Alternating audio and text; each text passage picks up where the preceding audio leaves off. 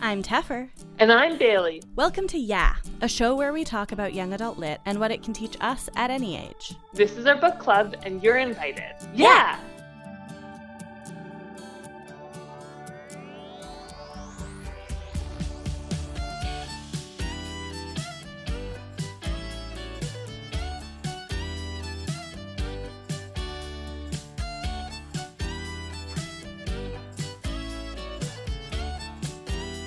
We'd like to take the time before we start to acknowledge that the studio where we record is situated within the traditional and unsurrendered territories of the Kanien'kehá:ka First Nations. As settlers, it's important that we remember when the lands we occupy are not our own, and that we engage in conversations that challenge the colonial mindset. We encourage you to take some time today and every day to reflect on your relationship with the land you live on and the indigenous communities of that area.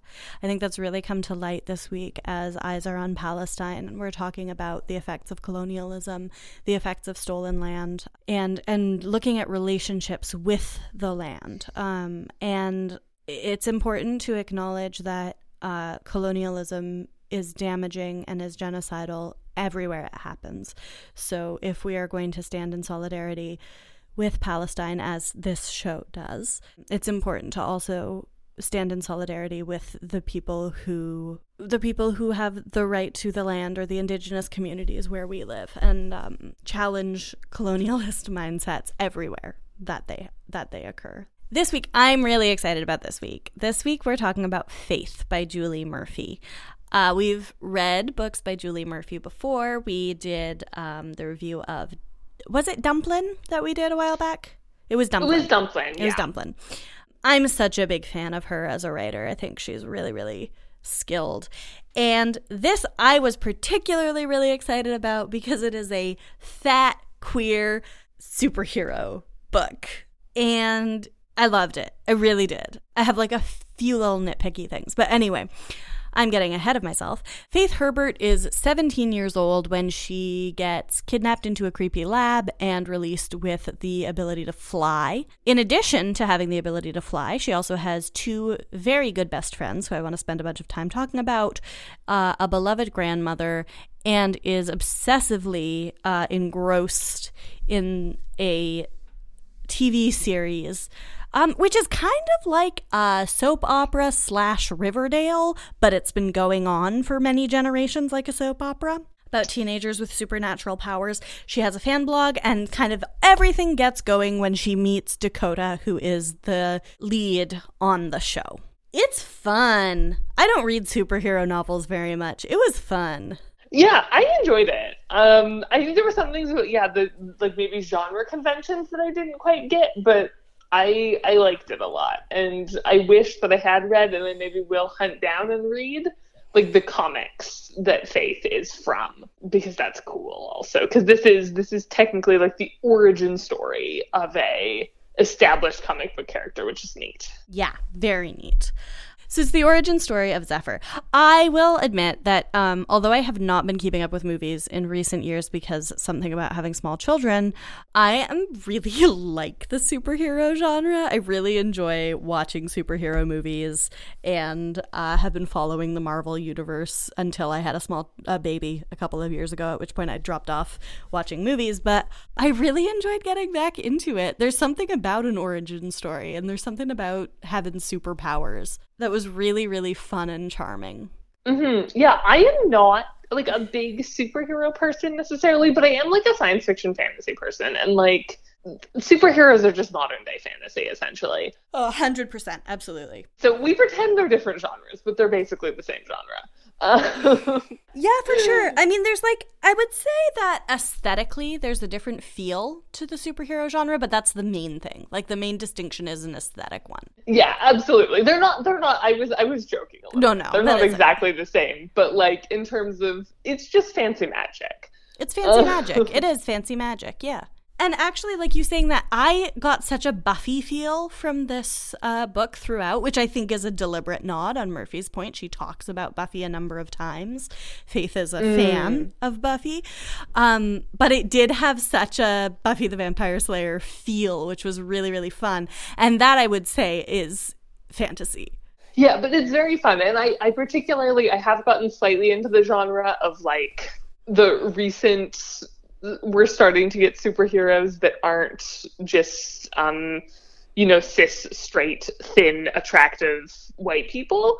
And i do very much am into that genre of superhero. Yeah so you know what? Let's just jump right into it because like we're we're, we're we could talk about superheroes and the the genre and whatever the fuck but like the exciting thing about this book is that it is about a queer fat superhero um, mm-hmm. that is the thrilling part of this. And yeah. I really, really appreciated that uh, both her queerness and her fatness were treated as very commonplace. Um, mm-hmm. There wasn't, and this is, I mean, this is something that Julie Murphy just it's the wonderful niche that her books fill that that was really really needed in the genre of writing fat protagonists very matter of factly. There's no big struggle to accept her body. There's no, I wish I were thin and I learned to love being fat. It's just, it is how her body is, and she's aware of the effects um, that institutional fat phobia has on her. Uh, but she is not like, struggling with her identity in any way around her fatness. It's something that's very matter of fact. And her queerness is treated the same way. Yeah, I very much like how how her queerness is written, how it's treated, um, and yeah, how it's like she is sort of on this journey still a little bit of like figuring out her sexuality, but like not in any kind of like fraught way. She's just like feeling it out, which I think is very much like the experience of a lot of kids these days, which is really cool. Absolutely. And I I mean I really appreciate there's a little there's a little baby love triangle at one point in it. Or really it's really just a nod to a love triangle where Faith has on the one hand a really big crush on a boy who she's known and loved for a long time and on the other hand this this huge potent crush on Dakota because you know she's a cool actress who bursts into her life and uh really love bombs faith from the beginning. Um, and the use of that term brings me into the other point that I thought was fun and interesting and doesn't get depicted much, where the bisexual protagonist, who's into both a guy and a girl, I should point out, Faith does not label herself as bisexual. I'm putting that uh, as a description, but it's not her identity uh, identity category. But she has a crush on a boy and a girl, and the one who turns out to be manipulating and using her is the girl. And we don't mm-hmm. see that that often. And that's good representation. True. Yeah, it's very in like I think that that whole relationship arc is very like well portrayed because like right from the very beginning I had like like from the beginning i thought it was being set up as like a good relationship and i was like i think that there are problematic power dynamics in this from yeah. the start. Mm-hmm. i don't love this. And then and then it was like well like they're sort of addressing it but not really. I'm still like kind of uneasy about it. Um and then and then of course it does turn out in the end that yeah uh, dakota is not a great person and not doing great things and so I thought that was was well done.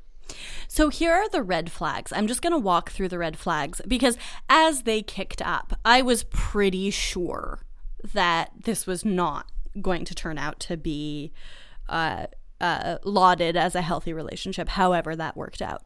Um, and so here are how the red flags came up for me. First, uh, Dakota is in her early 20s. There's an age dynamic between the two um, and Faith is 17. So Faith, and this is like a, a, plot. It's a significant plot point that Faith is not yet 18. This comes up at several points mm-hmm. because there are concerns about her uh, guardianship because her grandmother is diagnosed with dementia. So Faith is not 18. mm-hmm. And Dakota is in her early 20s. Faith is finishing high school. Dakota is a woman with a career. Um, there's a there's a real significant gap there. And so that was the first red flag that I was just like, "Eh, she's never addressing this." Like there's never a point at which she's like, "Ooh, I really like this person. I need to point out, yes, and you are 17." Um, the second one mm-hmm. is is when Dakota uh, does not like the. I think the the big red flag for me was when Faith brings her friends to a party who are also Dakota fans, at least Matt is. And Dakota's like, yeah, I'll put them on the list. And then they get there and Dakota separates them by saying, like, no, mm. Faith, you come into the VIP section, your friends can't come, I can't get bands for them separating the person you're seeing from their friends and isolating them is a huge red flag for abuse. That's that's something that like you look for if you're worried about somebody, right? Mm-hmm. um, you look to yeah. see are they getting to know your friends? Are they making connections with your friends? Are they accepting your friend group as part of you?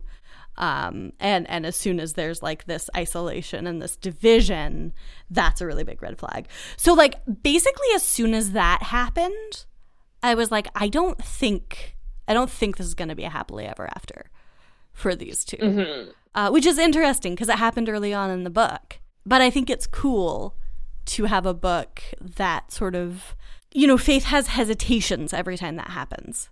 She'll have a little minute of like eh this isn't great and I think it's really good to to put that into a book that's for youth. To be like, yeah, mm-hmm. this isn't good. This isn't a good sign. This isn't a good thing. And then, of course, there are like more. I do want to get into talking about Dakota's fat fetishism because I was, I really loved seeing that depicted and I loved the way it was depicted.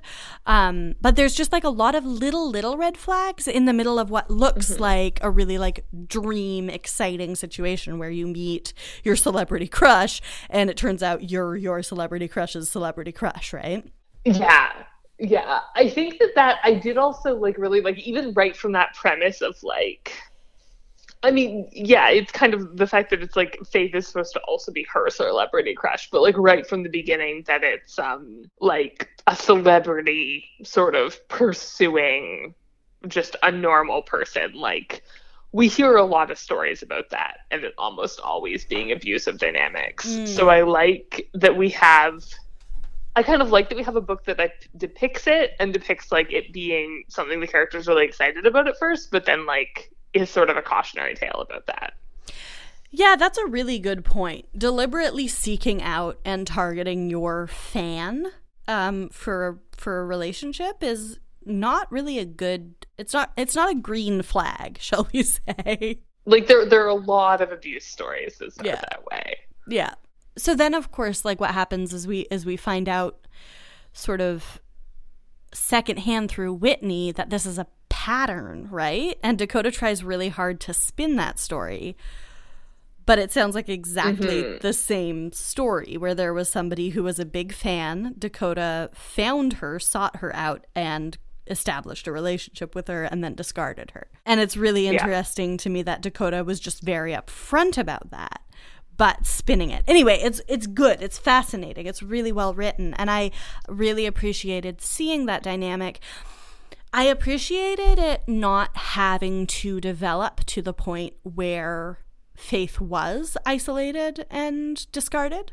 Mm-hmm. I appreciated that the relationship yeah, that it didn't progress, right? There were a bunch of warning signs. And then Faith discovers, sort of independently, that Dakota is not a great person. And that's that. And she doesn't have to go through the like harrowing experience of a drawn out abusive relationship. Mm-hmm. Yeah. Because, like, that's good too, right? Like, depicting that you can catch red flags early in a relationship and leave the relationship, that's good. Yeah, absolutely it's it's a it's a happy ending to that yeah, story. Yeah. Uh, do you want to talk about Matt and Chess? Yeah, let's talk about Matt and Chess. So Matt and Chess are uh, Faith's best friends. Um, and I, I really like how their friendship is depicted. Um, and especially, um, there's a lot of like exploration in this book about Faith has some insecurity in her friendship with the two of them because they have known each other a lot longer than she has known them, even though I think she has known them since she was like in middle school. Mm-hmm. But they've known each other since they were like toddlers. And I like how we sort of like see that play out for Faith, but also see her friends very consistently like recognizing that she feels insecure about that and just like reassuring her. And I really think it's a really like lovely friendship dynamic.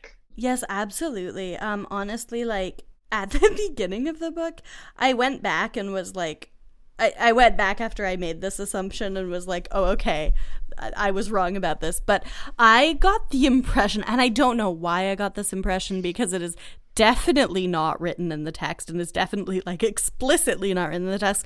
But I got the idea that they were dating Um, no, which is really think- silly because Matt is gay.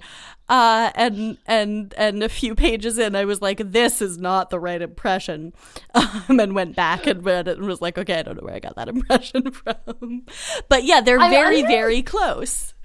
I understand where you got the impression though, because Faith is very Faith is very concerned about being a third wheel, even though they're not a couple. Yeah. Faith like really like sees herself as a third wheel in that relationship a lot of the time, even though they don't see her that way. Mhm. Um, so I can see why you initially, before like cluing in, oh wait, this this guy is gay. That's they're not in a relationship.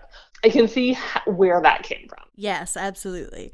And that's kind of fun. Like it's it's kind of fun to like recognize. This is something we talked about um Caddy and I talked about when we were talking to Erica and Matt about uh, Matthew about um Let's talk about it. The uh, the sex ed resource they had written that touches on jealousy and talking about navigating jealousy when your friends are in relationships and friendships. And I think it's really really good to see healthy depictions of navigating jealousy in friend groups because jealousy happens in friend groups as much as it happens in romantic relationships and uh, yeah it, it- i liked how in this book relationships are just relationships whether they're friendships or crushes or dating or whatever um, I felt I really got the sense that they were all kind of written on the same footing. There wasn't any like emotional distinction between the bond you have to somebody through friendship and the bond you have to somebody through dating. Um, Mm-hmm. and I really appreciate that's something I've seen more and more developing in in writing and in culture, and it's something I really appreciate. Yeah, I really especially, and I think this this ties into that. Like, really, especially appreciated how conflict is like handled so well and so overtly in their friendship. Like, we get these beautiful depictions of them being mad at each other, and then having like healthy relationship building conflict resolution.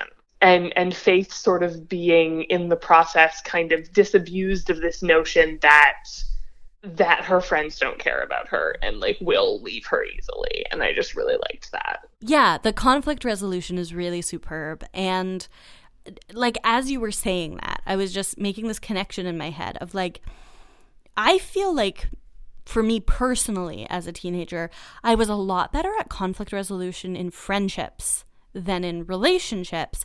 And that was very much because there was this idea that a relationship is like a completely different kind of of relationship um of social interaction and like you can't ask for the same things from your relationship as you can from your friends and um i feel like that is what's breaking down that idea that like dating is somehow a special category with a different set of emotional navigation tools um, and I mean, a lot of that I could go off. We could go off on this, I'm sure, because a lot of that came from like boys and girls are different, um, which is like thankfully a distinction that is almost obsolete at this point. Um, yeah, I, I think that may be part of why those kind of distinctions are breaking down in books is because we're finally kind of breaking down that distinction in real life and going like no of course you can tell the person you're dating that you're upset or jealous or feel abandoned or whatever. Yeah so it's very cool. Also another note on their little trio is that they're in minnesota um, so midwest and uh, they're a racially and sexually diverse group of friends um, all of them are, all three of them are queer. There's no like, there's no like black sheep um, um, syndrome going on where they're like, we're the band of misfits who hang out together.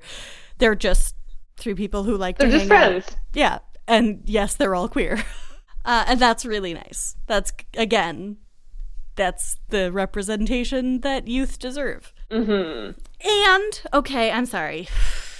Did you have something you want to say before I keep just jumping on this love pile? no I, I agree i hadn't thought of that before but the like yeah they're a close group of friends but they're not like a band of misfits or like the only people any of them talk to it's just they're a closer group, group of friends and that is really lovely the other thing that i really like is and this goes into conflict resolution but it also this book models really well like talking about in their group of friends like differences in like marginalization and like having to like understand each other. Like I really love that we have this sort of subplot about how um like Chess takes school way more seriously than the other two and sometimes that bothers them but like they also have to to some extent get their heads out of their asses about it because they like understand and have to remind themselves that like Chess stresses out about this because the only way she's going to be able to go to college is if she gets a really good scholarship, mm-hmm. which is not something the other two have to worry about. And I really like that. Mm-hmm. Absolutely. Yeah. Yeah, the the learning to accept each other for who they are is really really nice. The other thing, there's a scene that I treasure in this book that I, I think emotionally I will hold close to my heart for a long time, where they all go over to uh, it's to Faith's house to get ready for to go clubbing, and Max brings his clothes, and Faith, of course, has all her clothes, and they're swapping clothes and you know trying them on, but uh, Chess got dressed already because she's too small for Faith and Mac- Matt's clothes, and that was I mean, I know why Julie Murphy put this scene in. Uh, because when we have a trio of friends in YA Lit, it's usually two skinny people and the one fat kid. And having the scenario where it's the two fat kids and their one skinny friend, and she's the one who's left out of the ritual of trying on each other's clothes was so, so healing. It was so soothing. Like, because like I don't know, I, like I've definitely for a long time been the biggest person in my friend group and like not been able to go to clothes swaps. And everybody's like why do you ever go shopping when you can just go to a clothes swap? And i'm just like well because i can get scarves at clothes swaps. Um, it was so so satisfying and lovely to see that scene and to see the fat kids not getting left out it was just it, mm-hmm. it was so good. Like I've talked about, I know I think I teared up when we reviewed the Sisterhood of the Traveling Pants 3 years ago at the scene where Carmen is trying on the pants. And like to be clear, Carmen is not written as a fat character. She's written at a as a 2004 fat character, which is to say she's a size, you know, 6 or something. Um Yeah. um, and that's a whole thing. But like, there's the scene where she's trying on the pants, and she's like, "There's no way these are gonna fit me," and they do. And there's she has that sense of like acceptance, and um, this scene is like the the non 2000s diet culture version of that scene, right? Where instead mm-hmm. of the quote unquote fat friend gaining acceptance into thinness, gaining a veneer of thinness and acceptability. And I mean, I could talk about how when we see the the sisterhood as adults, Carmen is skinny. Um, mm-hmm. sure could talk about that. Uh, so she's not effortlessly skinny, but we're not talking about the sisterhood of the traveling pants today. But maybe we should soon. Um, to see it and to see it just being to see two friends of the same size swapping clothes, having fun, and their skinny friend. Like, it's not that. Okay, I want to make it clear that the joy does not come from seeing a skinny person left out. No, no, I. We understand that that's not what you're saying, but it's that the trope has been turned on its head. And, exactly.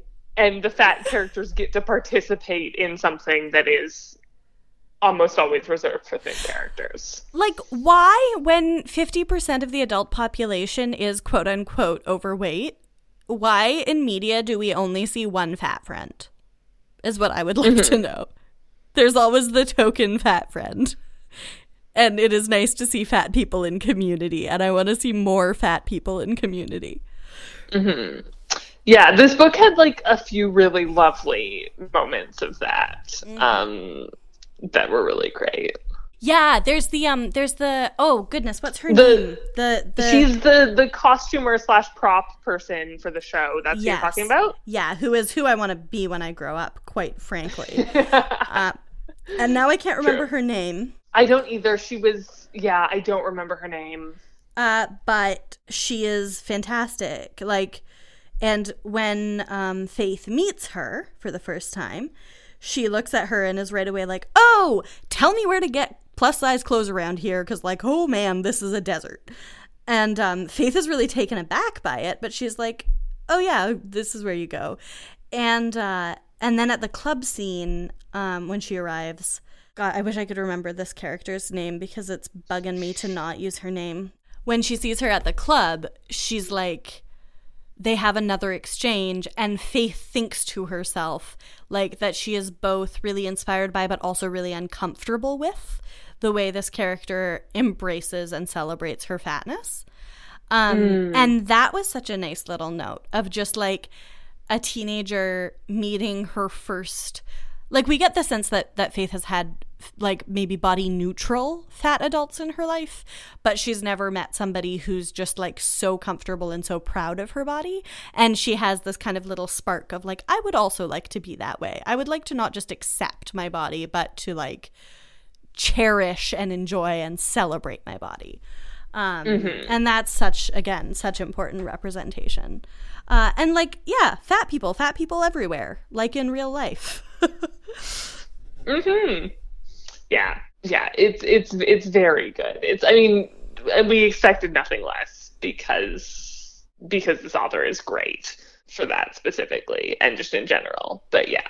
Julie Murphy is one of my like one of my big literary crushes, frankly. Like I love the way she writes so much. Um mm-hmm. there was a there was a quote that I actually wrote down and it's very early in the book. It's on page 60 in the in the Kindle format. But Faith says as much as I love The Grove, which is the the sitcom, and Kingdom Keeper and Buffy and Harry Potter and X Files and Wonder Woman and Squirrel Girl and X Men and every other fandom where I found friendship and hope, one thing I've never found is someone having a crush on a fat girl. And that quote was just like that's that's it. That's the the center of it. That's the nugget of it. Um, is that fat girls get passed over again and again and again in the media they're never the object of attraction. If they are, it's a joke, which is what we see with like um, Melissa McCarthy's whole entire canon after Gilmore Girls. And this is just barely starting to change. Uh, we've seen this change with Rutherford Falls, which I can't wait to watch. But the idea, I love that she said somebody having a crush on a fat girl. Not somebody falling in love with a fat girl, not somebody kissing a fat girl, but the fat girl being the object of attraction um, the object of sustained attraction over several years, because she's talking about Johnny at this point, that is so missing. And it does happen, but mm. it's it's rarely represented and it's never celebrated. And when you are fat, that is really devastating. And and you know, I talked about Faith taking her fatness as a point of fact in this story, which is true. But part of that point of fact is realizing, recognizing that she has a lot of trouble seeing herself as desirable because she has never seen herself culturally as desirable because that's not an image that our culture shows us. So this is yeah, this is the good representation. I want to read all of Julie's Murphy's books and then take a bath in them. Fair. So, actually, that is a good segue because I, I do want to talk about this before we wrap up today. I want to talk about the difference between that that I just talked about of having a crush on a fat girl because people fall in love with whoever and crush on whoever, and what is sort of hinted at uh, repeatedly with Dakota, which is fat fetishism. This is not something that is outrightly stated in the book, but it is heavily implied that Dakota exclusively dates fat girls. And when Faith kind of confronts her about it at one point, she she doesn't she won't even say fat. She says girls with generous curves, which is like the euphemisms are such a red flag. Whenever mm. somebody doesn't want to outright say fat or talk about fatness in frank terms, that is a red flag. That is something that I personally am really uncomfortable with. And so at the beginning, it's sort of exciting for Faith. Like Dakota flat out says, again, this character whose name I can't remember, um, she says, like, yeah, and she's smoking hot. And Faith is like, oh, you think fat girls are hot. That's cool. Um, but then it becomes really clear that Dakota just targets this demographic. And like, I mean, anybody who is quote unquote other understands innately, I think, the difference between being fetishized and being loved. It, mm-hmm. it, it's something that you intuit. It's just it's just something that is off.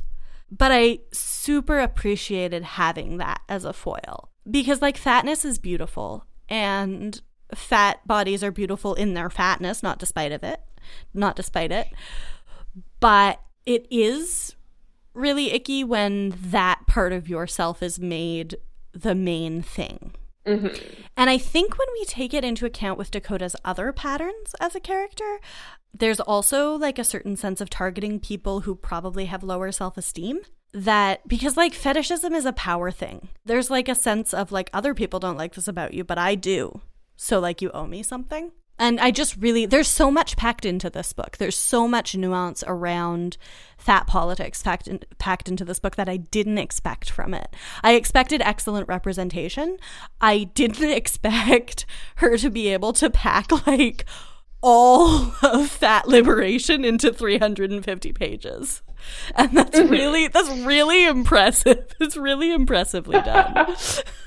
mm-hmm. Um, also, folks, if you're curious about fat liberation, if you're hearing me talk about this, because I don't think we've gone quite as in depth into this before, if you want to know more, like always feel free to hit me up. I can send you accounts to follow. Uh, it's really important, and you should learn about it. Indeed. So, like, also there's superheroes in this book. mm-hmm. I also would really love to talk about Grandma Lou shortly before we wrap. Yeah, yeah, we can do that. I think we have time mm-hmm. for that. Mm-hmm. Yeah.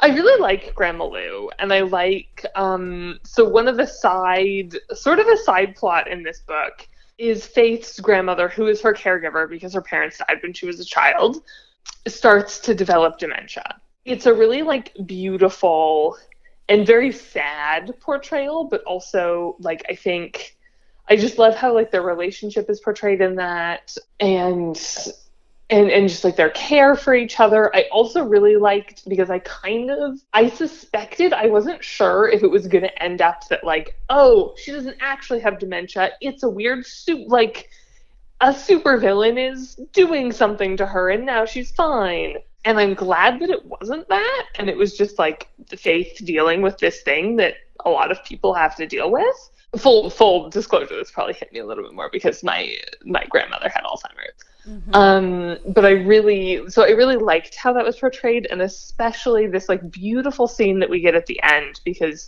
at the end of the book they're sort of entering into this territory where where Grandma Lou is starting to decline, but she's also still lucid a significant portion of the time.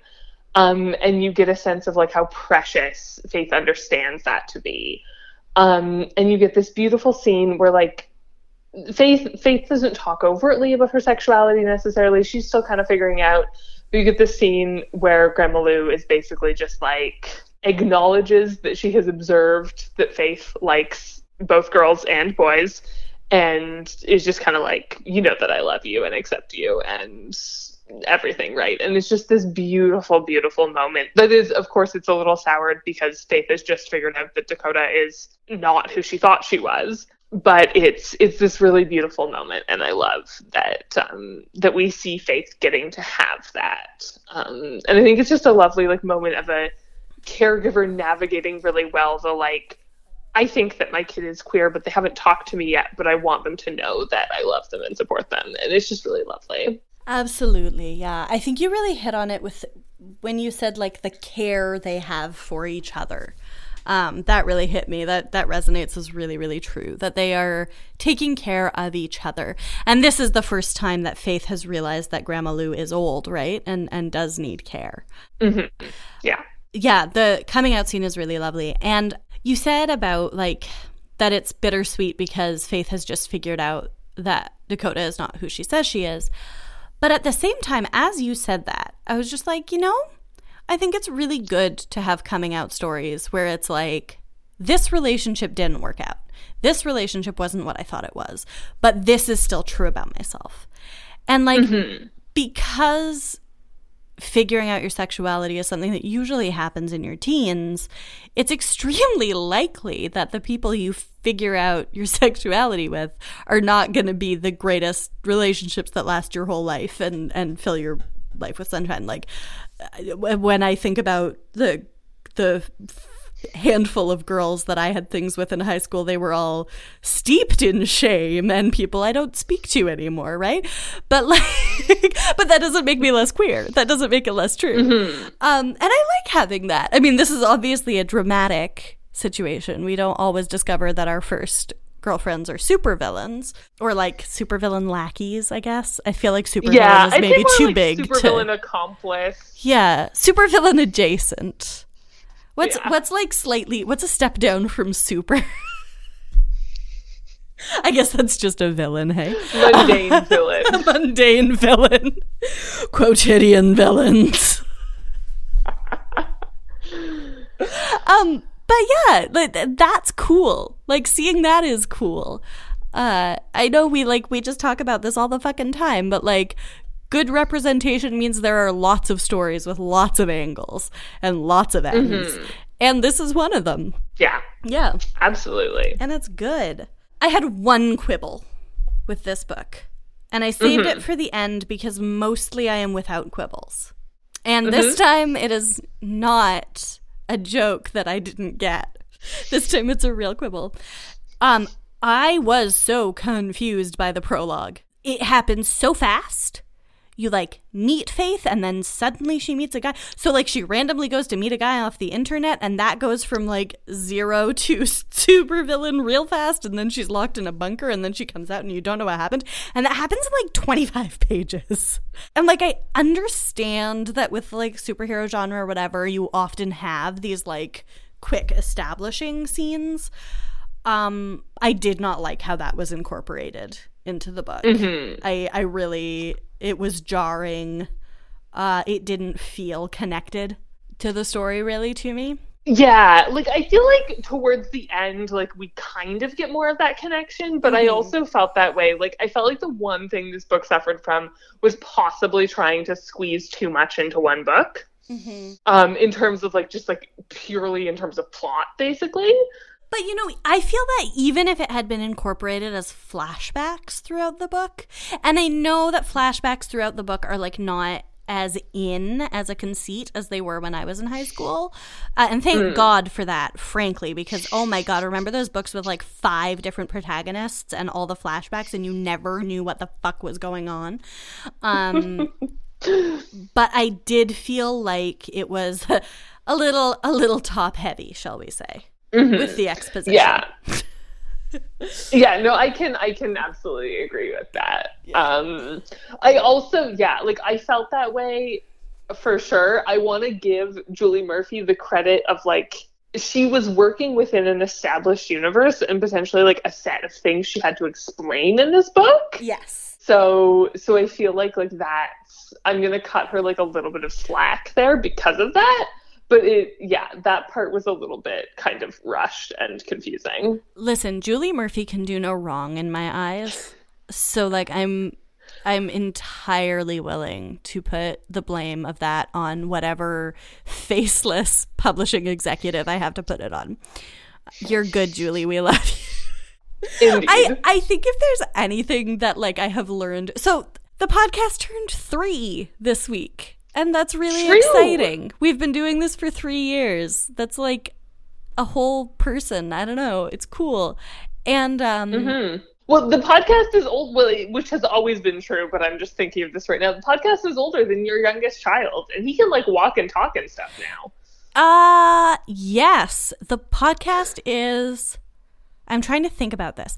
I was pregnant with him when we started recording. Yes but I was yes. not very pregnant with him. I was like a little bit pregnant with him. Mm-hmm. Yeah. Yeah. Because I think I found out I was pregnant in early March and we started recording in April. Mm-hmm. Yeah. So, yeah, it's older than he is. Mm-hmm. And that's pretty cool. But something I've absolutely learned uh, from this process is like how much books are not only the creation of the author. Like, mm, yeah obviously the author's name is on the cover for a reason. they are primarily the work of the author. But uh, I really loved talking with authors about their process and finding out how much of it comes from uh, just different parts of the process. And it's really, really cool. And I appreciate knowing that about books. Mm-hmm. Yeah, yeah, fair. Yeah, I think it's cool. One more little note. If you're interested in, I know I said before you can talk to me if you're interested in, in fat politics and learning more about fat liberation, but actually, I want to make a podcast recommendation. Um, if you are like even a little bit uh, aware of anybody who is a little bit aware of fat liberation, you've probably heard of this podcast. But uh, Maintenance Phase, hosted by Aubrey Gordon and Michael Hobbs, um, is a truly, truly excellent resource. They walk through uh, all of the elements of diet culture. Um, they talk about dieting, they talk about fad, like various fad diets, but they also talk about eating disorders with specialists in, and um, it's excellent. It's it's so so so good. So if you want to learn more about why BMI is a racist discrimination tool and doesn't tell you anything about body health, uh, if you want to find out about um, who uh, actually has the is most likely to have an eating disorder because it's probably not who you think. If you want to learn more about how nutrition is not even remotely related to diets, you should check out maintenance maintenance phase. I will link it in the show notes this week. Definitely hop over there and give it a listen. Um, it's really, really, really important. Thanks for listening to Yeah. If you want to leave feedback, suggest a book for us to read, or just say hi, send us an email at theyapodcast at gmail.com. Follow us on Twitter at Yeah Podcast and individually at Tefferbear and at the Balesosaurus. If you like this show and you want to help us make it even better and you want to give us a little birthday present maybe, consider supporting us on Patreon. You can get all kinds of great perks, including early access to bonus content, shoutouts, guest appearances, and more. Head to patreon.com slash yapodcast to donate. Shout out to our patrons Catherine Reshi, Kat McGuire, Lizzie Tenhove, Chantal Thomas, Maddie Dever, Megan Jane, Emily Patton, and Emmett Cameron. We have merch. Hit the merch link in the description of this episode to get some from the fine folks over at TeePublic. You can also always support us for free by leaving a rating and review on Stitcher or Apple Podcasts, subscribing on Spotify, and by sharing this episode with a friend. Special thanks to Great Bear for letting us use their song Jenny's Groove as our theme music. You can find their music for sale at greatbearmusic.bandcamp.com. This episode was produced by me, Tefera Jemian, and edited by Tom Zalatni as part of the Upford Network. You can find out about all the great shows on our network at upfordnetwork.com.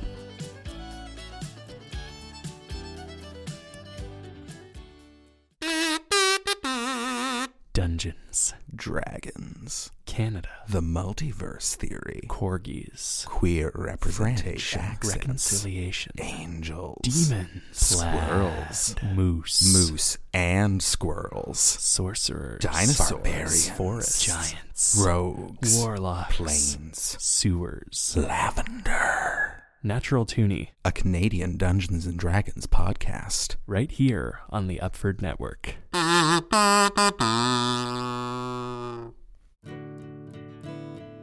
Hi, I'm Howard Mitnick, host of Gateway Music. Join me as I talk with people about the artists and albums that changed their lives, and about the artists and albums that changed mine. Available on the Upford Network and wherever you get your podcasts.